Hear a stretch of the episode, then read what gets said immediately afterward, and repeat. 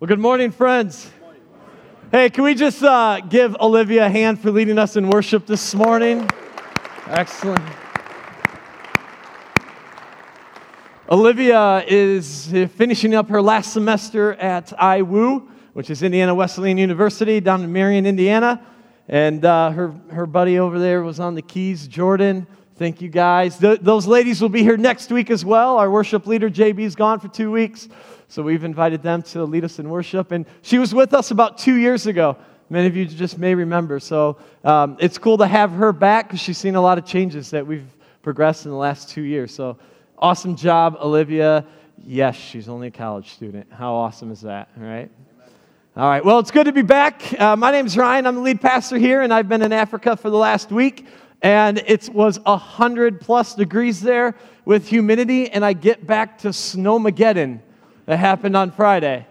It was awesome. Whether you like snow or not, I think Friday was awesome. It was beautiful. You can't deny that. And you guys are troopers because you made it to church. There are people that will make every excuse to not come to church, but you didn't. So thanks for coming. And I'm really excited because we are launching into a new two week series titled Unstoppable. And I asked my son the other day, uh, he's only eight, and I asked him, I said, Hey, bud, what's unstoppable? And he thought for a minute.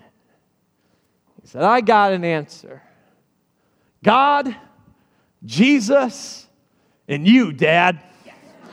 Woo! I said, You make sure you go tell your mom that. But it was awesome. But it really got me thinking is there anything in our world today that is truly unstoppable? And then you have to kind of define what is unstoppable. The idea that something cannot be stopped.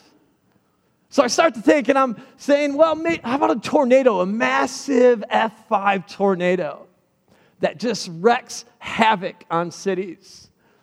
But I said, no, because eventually tornadoes just get sucked back into the air, into the sky. So it can't be that.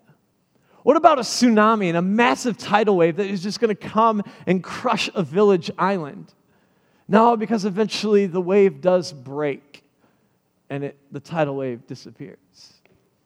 So I begin to really think is there anything today that is truly unstoppable?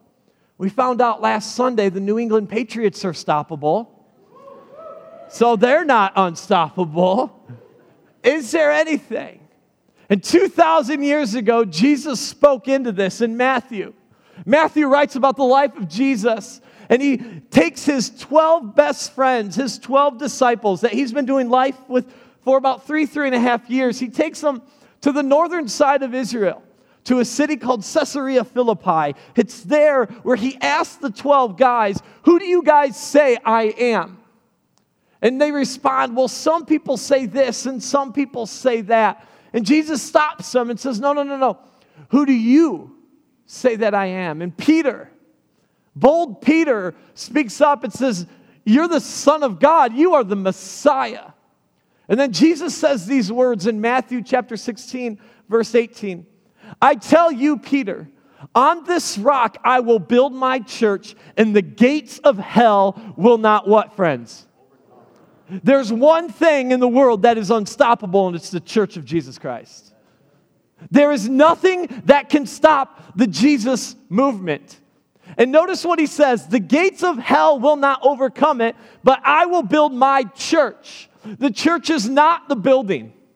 The church are the hands and feet of Jesus. It's you and I. We are the church. We just come into a space that we call the church and worship and hear a teaching. But you and I are the hands and feet of Jesus Christ. You and I are the church. So it's not a denomination, it's not a building, it's you. It's the people of Jesus Christ who are unstoppable. Come on, someone else got to say amen because I'm preaching out here and I'm getting hot up on stage already.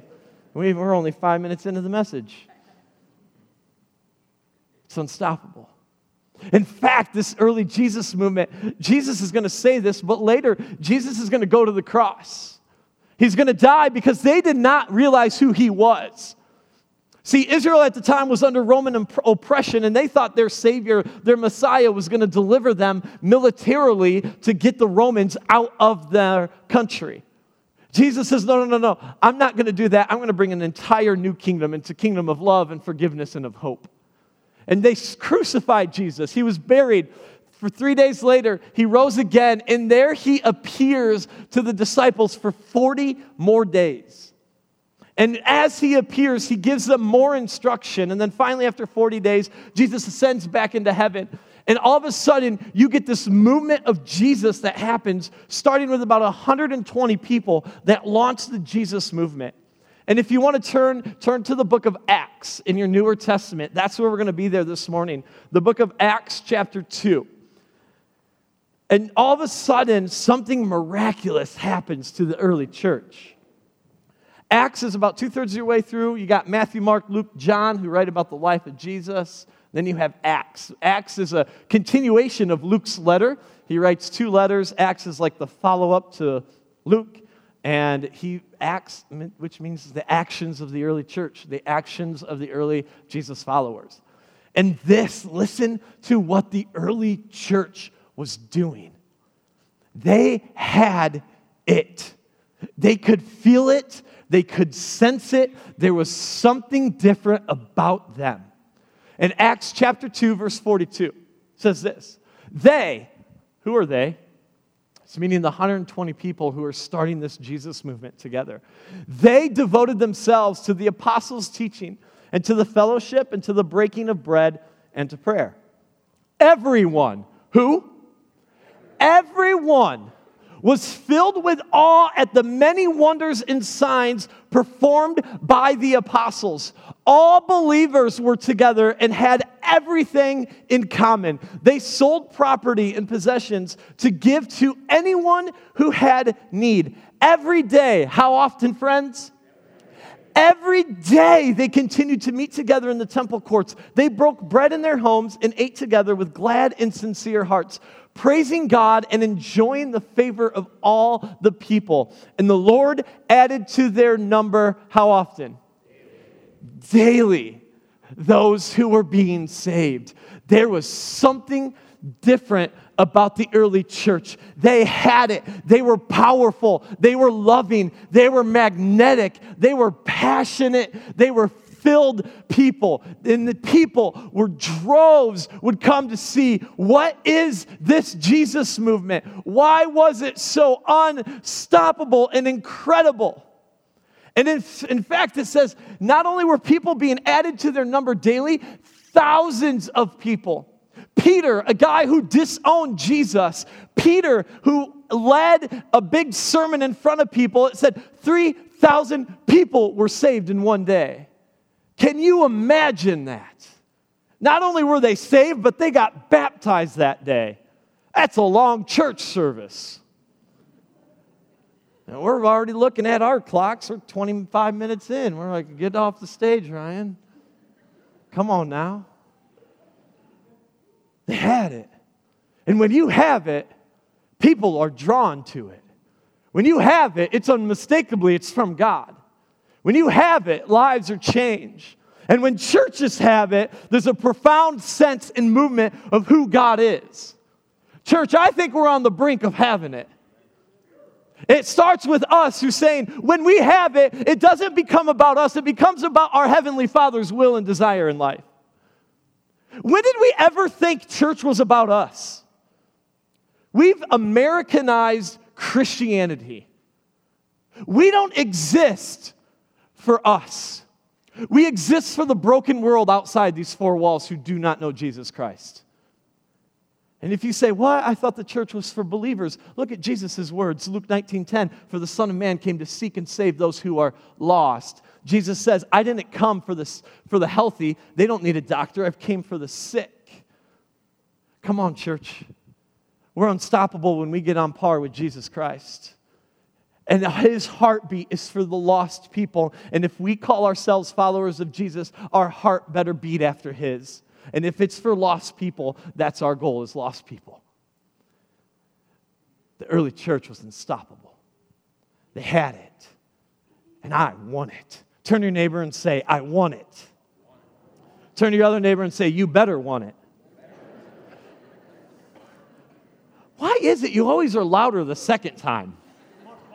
More fun. More funner. More funner. You know what I realized about spending a couple days in Africa in villages? And uh, you're going to hear more about it in two weeks, uh, No Excuse Sunday. I really hope, I'm going to take a time out real quick. I really hope you come. We have incredible things planned for the church. Now, let me correct that. We don't, God does. It's awesome. We're going to party, and you guys are going to see things, and it's going to be incredible what we're going to do for God and how He's going to wreck our community. I really believe that deep down, so don't miss it. But when I was visiting a couple villages in Africa, I realized a couple things. They have absolutely nothing over there. They live in poverty, where they're kicking around water, plastic water bottles for soccer balls. They're playing tetherball. You know, tetherball with the pole and the string, and our Americanized tetherball, we actually have a ball that you hit around and the string's got to go around and wrap around the pole. They're tying water bottles together. And we met, we went to church in a village. The church, I guarantee you, was smaller than our stage. It was had 120 people in it. I was sweating, and their church services are two to three hours long. They take up five different offerings. And I'm going to tell you, they knew how to worship. They didn't care, man. It was sweaty and it was smelly and stinky, but it was awesome because they had it. They didn't care what other people thought. They didn't care how loud they are. Some guy had this little cheeny thing that goes, tick, tick, tick, tick, tick. It was like deafening, but he didn't care. He's like, I'm worshiping. I'm sitting there as a white American being like, this is annoying, but man, you keep going, brother, right? It was awesome. But then to get back here and be like, we Christianize our faith or we Americanize our faith so much when the people in Africa, in our village is Makui. Let me hear you say Makui. We're going to adopt that village and hopefully take missions trips to this village maybe twice a year to help them.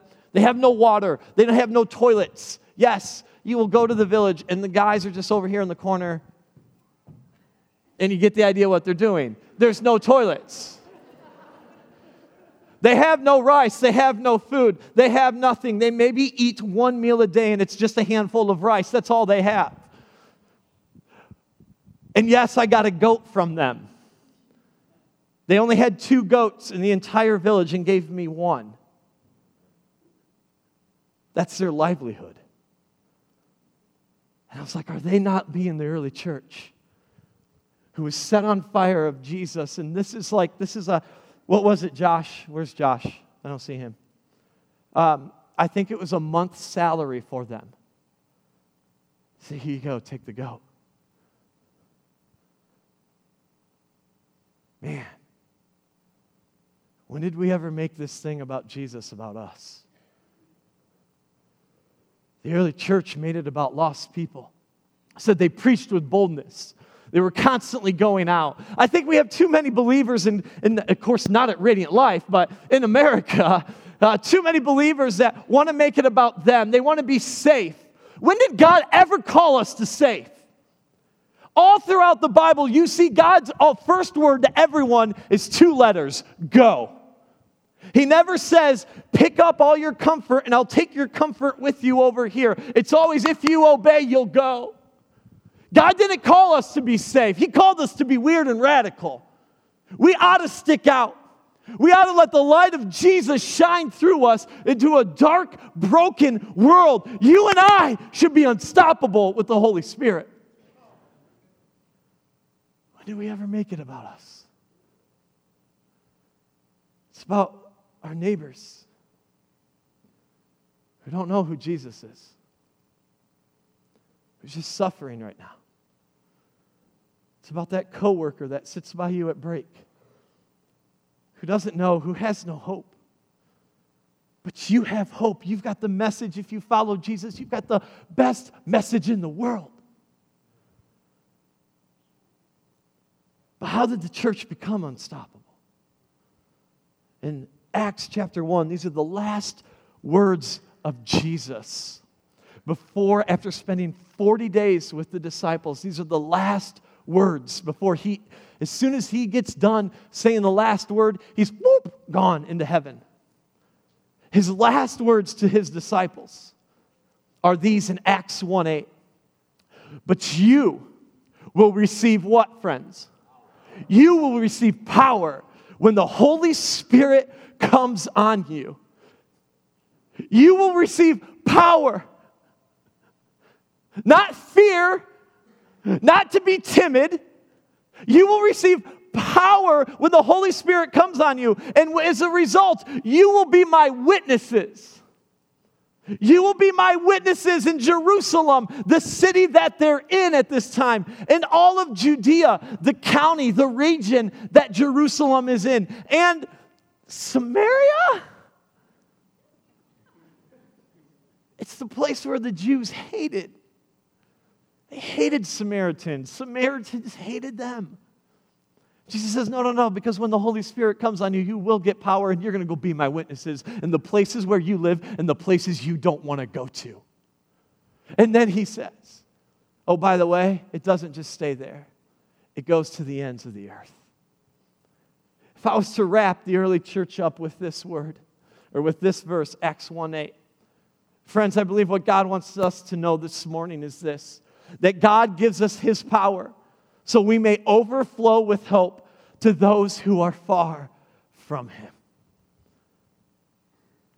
But so many times we make it about us. Yes, God gives us His presence for us so we can flee the addictions and our struggles and our pains in life. Yes, that happens, but oftentimes we keep it to ourselves. But Jesus says, no, no, no, no. The Holy Spirit will come on you so you can go be my witnesses in places you don't want to go to overflow with hope to places that you don't want to be because there are people who are far from me, and the heartbeat of Jesus is those who are lost and broken. Go fill someone with hope this morning. Go fill someone up at, with hope tomorrow morning when you get up and go to work or you go to the grocery store. Go give someone the hope of Jesus Christ. Don't hold it in. We were never called to hold it in. We were called to be a church on the go and on the move. And I can't imagine Jesus ever envisioned his church would be people collecting, sitting in pews every Sunday. If that's it, I'm done with ministry then. God called us to greater things. And He says, It's when my spirit comes on you, you're going to drip and you're going to drip and you're going to drip and drip and drip with hope for people. In fact, Paul, who we were first introduced in Acts, his name is Saul. Saul hated this. He persecuted the early church. In fact, he's on his way up north to a city called Damascus with papers in his hand to go arrest followers of Jesus. He hated them. On the way there, light crashed down over him. He got knocked down to his duff from his horse. He's on the ground. He can't see, and he hears the words Saul, Saul, why do you persecute me? He says, Who is it? It's the Lord whom you persecute. Now get up, Saul. I want to take you into the village, and someone's going to meet you there at this house. Saul goes. He's blind, he can't see. Meanwhile, over here is a guy by the name of Ananias. Ananias, here's something from God. Ananias, Ananias, I need you to go meet this guy by the name of Saul. And Ananias is like, What? That guy kills people like me. He persecutes, he jails, he imprisons people like me. Guys, I've got something special for this guy. Ananias goes and meets him in his house. And Ananias gives a word to Saul. And the writer of Acts, who's Luke, Luke is, uh, Acts is the continuation of Luke's letter, says in that moment, it's like scales fell from his eyes. Saul received his sight. God would later change his name to Paul. Paul wrote two thirds of our Newer Testament and became the greatest missionary known in the first century world because he was filled with the Spirit of God. And in the letter, two thirds of our book was written by a guy who used to hate Jesus. He writes to the church in Rome. We have that letter called Romans. And in Romans 15 13, this is what Paul says about the Spirit of God and power. He says, May you, what, friends? Overflow with hope through the power of the Holy Spirit. This morning, my question is how's your hope? I think for some of us, we desired we really desire deep down to live a spirit filled life. But for some of us, it's like our hope. Our hope's limited right now. We think to our marriages and our families right now, and there's just so much bickering that you come into this space and you say, I just have very little hope. Or your health is absolutely failing you right now. You just say, I have no hope. And you have that rebellious kid or grandkid or niece and nephew. God, I have no hope. And maybe for others, it's our finances. And we looked at our bank account this morning. And we're sitting there going, I have no idea how I'm going to pay today's bills. God, I have very little hope. Can I tell you, we weren't meant to live this life? Paul says, in the power of the Holy Spirit, you will overflow with hope. In other words, we don't just get a little hope, that we take the hope through the power of the Holy Spirit and it begins to just overflow all the time, every day. This is the way the early church was marked. This is how the early church became unstoppable. They overflowed with hope, it didn't stop. But so many of us, our hopes like this.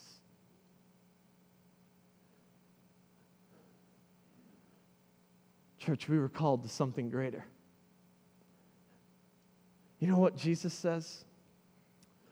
Just about when he was telling his disciples, hey, I got to die. And his disciples are like, no, no, no, no, please don't do that. He says, no, no, because there's something greater coming. The presence of God, the Holy Spirit's coming. And the disciples still confused. And Jesus says, But what's great about the Holy Spirit coming in your life is you're going to do greater things than if I stayed with you. How is that possible? What did you think walking around with Jesus would mean? I can do anything, but Jesus says, No, it's better for me to go with my heavenly Father because something greater than I is coming, and the something greater than I is the Holy Spirit that's accessible for you and I today. The same power that rose Jesus from the grave, the Holy Spirit, lives in you. Friends, why don't we have enough believers walking around truly believing in that in their lives? Church, one of my passions, as we've said, of our church, Radiant Life, I really desire our church to be a place of hope and healing for this community and beyond. That they could hear the news of Jesus Christ. Our motto around here is live like Jesus, share his love. But there's something on that back wall when you come into the worship center you see every Sunday. May we be a people who passionately lives like Jesus and share his love fearlessly. Because that's what the early church did. And they, they were unstoppable worship team is going to sing us another worship song, Holy Spirit, that we opened up with. My prayer for all of us this morning is that this would become our prayer. That we truly surrender. Say, God, I just want to be filled. I want to be filled with your presence. So I want you to stand right now as the team's going to lead us. I'm going to pray for us real quick. And I want this to be the cry of our heart this morning. Heavenly Father, there are some of us who are set on fire for you right now. There's others of us who have very limited hope. I pray now that our hearts would be open, that you would begin to reveal things in us, that your presence would truly speak to us, and that our hearts would overflow with hope. Because we can walk out of here saying, I met with God and I was filled with His Spirit. I know He was there. And Holy Spirit, you are so welcomed here. In Jesus' name, amen.